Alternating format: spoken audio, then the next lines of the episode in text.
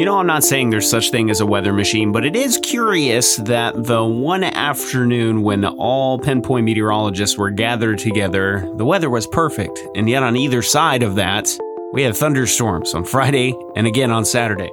Just saying. Very curious. Well, it is the very first edition of the Pinpoint Podcast for the month of April, as well as this week. It is April 3rd. Welcome to this edition of the Pinpoint Podcast. My name is Shel Winkley with Max Crawford. We've got stormy weather to talk about.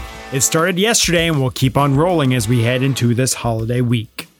All right, so let's start with Sunday. We had two significant thunderstorms impact different parts of the Brazos Valley, the first of which tumbled into portions of Leon County as a tornado warned storm. In fact, it produced a tornado over the north side of Lake Limestone and then was still rotating as it came across the city of Buffalo with winds in excess of 90 miles per hour at times. In fact, at times, radar was indicating winds over 100 miles per hour as it came off of Lake Limestone. Then we had a second thunderstorm that traveled all the way from San Saba County into Milam as well as Burleson County it was tornado warned for a while, had the potential for some ping pong ball sized hail that was reported across the path of the storm and finally gave up the ghost to the west of the Brazos River. Then we went quiet for the night, but we could see more storms for your Monday. Yeah, keyword could. It looks like we are going to see an isolated thunderstorm or two pop up once again late this afternoon or early this evening. Newest Storm Prediction Center outlook is favoring our far western counties, but really closer to I 35. And again, this looks a lot more isolated today. And there's a potential that these storms actually don't even pop up. There is a cap that we will be monitoring through the afternoon that I think are going to keep a lot of us dry today. Still, late afternoon, early evening, just keep your eye on the skies and uh, have the pinpoint weather app handy because any storm that does pop up could be similar to what we saw yesterday, strong winds and hail being the main threat, but an isolated tornado not ruled out.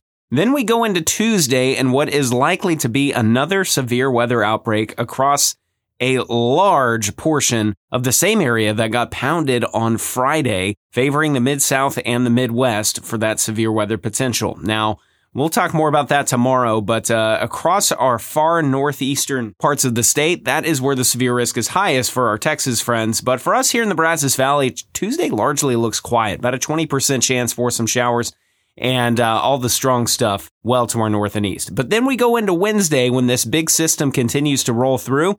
And this is now favored for the southeastern portions of the state of Texas and then into the southeast. That is where the severe threats will continue. For us, there's a chance that we completely miss out on that. We are not going to miss out on the rain, but hopefully we do get to miss out on this round of severe weather.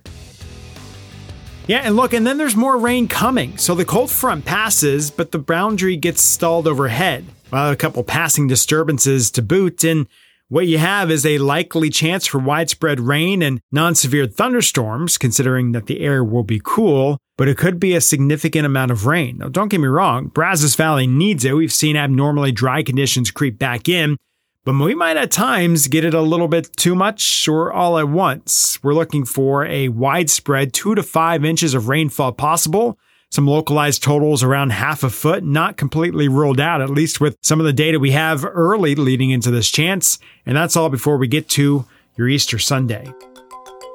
But if you were trying to uh, display some new pastel colors, maybe you have a son whose first Easter is this Sunday. Good news. It looks like you're going to be able to rock all those fantastic Easter Sunday outfits to church with only a very small chance for some showers on Sunday and a little bit warmer weather with highs near 80 degrees. That's an early look. We'll keep you updated. Hey, that's going to do it for us on this Monday edition of the Pinpoint Podcast. As always, we appreciate you spending your weeks with us, and we hope that uh, we make it a little bit better for you and get you some stuff that you need in the process. Y'all have a great Monday, and we'll see you next time.